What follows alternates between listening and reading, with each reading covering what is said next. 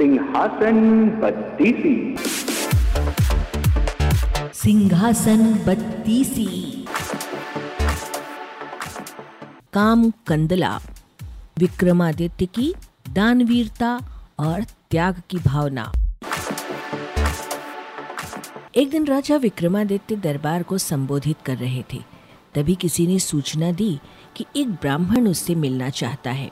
विक्रमादित्य ने कहा कि ब्राह्मण को अंदर लाया जाए। जब ब्राह्मण उनसे मिला तो विक्रम ने उसके आने का प्रयोजन पूछा।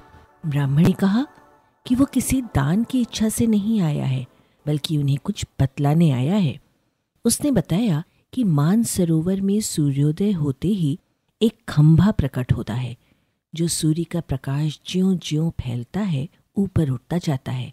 और जब सूर्य की गर्मी अपनी पराकाष्ठा पर होती है तो सूर्य को स्पर्श करता है। ज्यो ज्यो सूर्य की गर्मी घटती जाती है, वो छोटा होता जाता है और सूर्यास्त होते ही जल में विलीन हो जाता है। विक्रम के मन में जिज्ञासा हुई कि ब्राह्मण का इससे अभिप्राय क्या है। ब्राह्मण उनकी जिज्ञासा को भाप किया और उसने बतलाया कि भगवान इंद्र का दूत बनकर वो आया है, ताकि उनके आत्मविश्वास की रक्षा विक्रम कर सके। उसने कहा कि सूर्य देवता को घमंड है कि समुद्र देवता को छोड़कर पूरे ब्रह्मांड में कोई भी उनकी गर्मी को सहन नहीं कर सकता। देवराज इंद्र उनकी इस बात से सहमत नहीं है। उनका मानना है कि उनकी अनुकंपा प्राप्त मृत्युलोक का एक राजा सूर्य की गर्मी की परवाह न करके उनके निकट जा सकता है। वो राजा आप हैं। राजा विक्रमादित्य को अब सारी बात समझ में आ गई।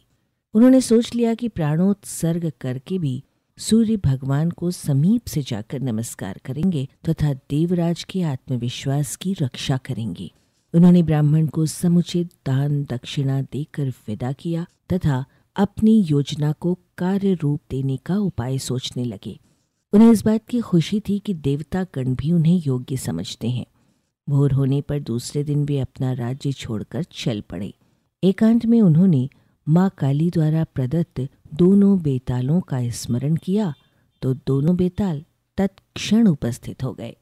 विक्रम को उन्होंने बताया कि उन्हें उस खंबे के बारे में सब कुछ पता है। दोनों बेताल उन्हें मानसरोवर के तट पर लाए। रात उन्होंने हरियाली से भरी जगह पर काटी और भोर होते ही उस जगह पर नज़र टिका दी, जहाँ से खंभा प्रकट होता। सूर्य की किरणों ने ज्यों ही मानसरोवर के जल को छुआ कि एक खंभा प्रकट हुआ। विक्रम तुरंत तैरकर उस खंभे तक पहुँचे। खंभे पर जो ही विक्रम चढ़े, जल में हलचल हुई और लहरें उठकर विक्रम के पाँव छूने लगीं। ज्यो ज्यो सूर्य की गर्मी बढ़ी, खंभा बढ़ता गया। दोपहर आते आते खंभा सूर्य के बिल्कुल करीब आ गया। तब तक विक्रम का शरीर जलकर बिल्कुल राख हो गया था। सूर्य भगवान ने जब खंबे पर एक मानव को जला हुआ पाया तो समझते देर नहीं लगी कि विक्रम को छोड़कर कोई दूसरा नहीं होगा।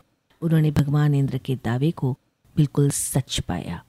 उन्होंने अमृत की बूंदों से विक्रम को जीवित किया तथा अपने स्वर्ण कुंडल उतारकर उन्हें भेंट कर दिए।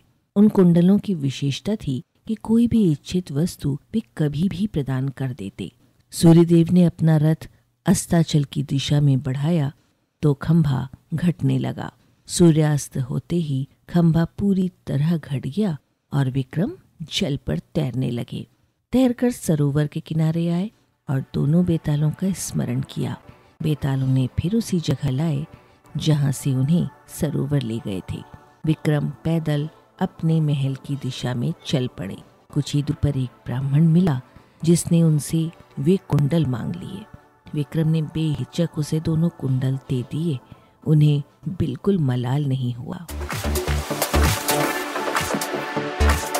आप सुन रहे हैं सिंहासन बत्तीसी की कथाएँ। अरबा की प्रस्तुति।